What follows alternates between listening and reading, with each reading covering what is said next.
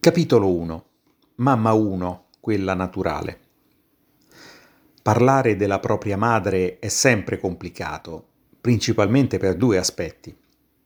Anzitutto si pone una domanda: da dove comincio? Si potrebbe sicuramente scrivere un libro, e magari lo farò pure, ma in questo capitolo della storia mi soffermerò essenzialmente solo su alcuni episodi più significativi del rapporto con lei. La seconda difficoltà è legata all'aspetto emotivo, ossia quanto oggettivi e distaccati dai sentimenti possiamo riuscire ad essere parlando della propria mamma.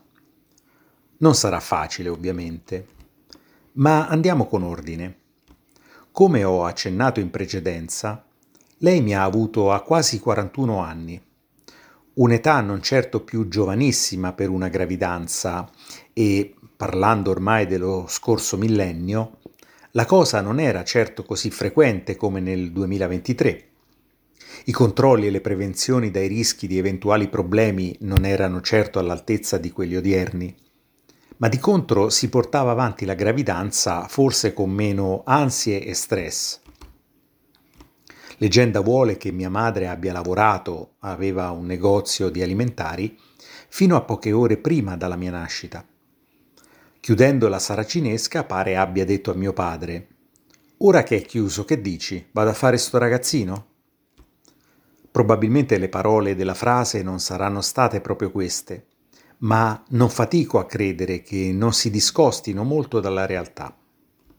Sì, perché fra i pregi che più ricordo di lei c'era proprio questa ironia e autoironia, a volte anche molto pungente, e che in parte credo io abbia ereditato. Lo prova il fatto che mi avesse affibbiato un nomignolo direi piuttosto particolare da dare al proprio figlio, e che secondo me la dice lunga sul nostro rapporto. Di solito le mamme chiamano i loro piccoli con nomi pieni d'amore, così zuccherini da far venire il diabete, soprattutto se i bambini sono figli unici. Io ero fondamentalmente un bambino taciturno, timido, spesso con un'espressione imbronciata a mio malgrado. Quest'ultima caratteristica me la porto ancora oggi, soprattutto quando sono assorto nei miei pensieri. Lei aveva fotografato la mia immagine chiamandomi rospo, che dalle nostre parti è assoggettato alle persone scontrose, poco inclini al dialogo, alla socializzazione, dei musoni per così dire. Capii quando avevo più o meno una decina d'anni che quando mi definiva il mio rospetto era un complimento. A distanza di anni e ripensando a quel nomignolo, gli rinfacciai la scelta, dicendogli che, come tutti i figli, forse avrei gradito essere accostato a qualche specie animale un po' più carina, per così dire.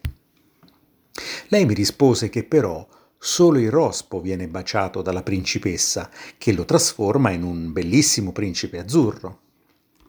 Poi, dopo una pausa degna di una grande attrice di teatro, che però credo fu solo un vano tentativo di resistere dallo scoccare la battuta, aggiunse: «Ma a te t'ha colpito di striscio».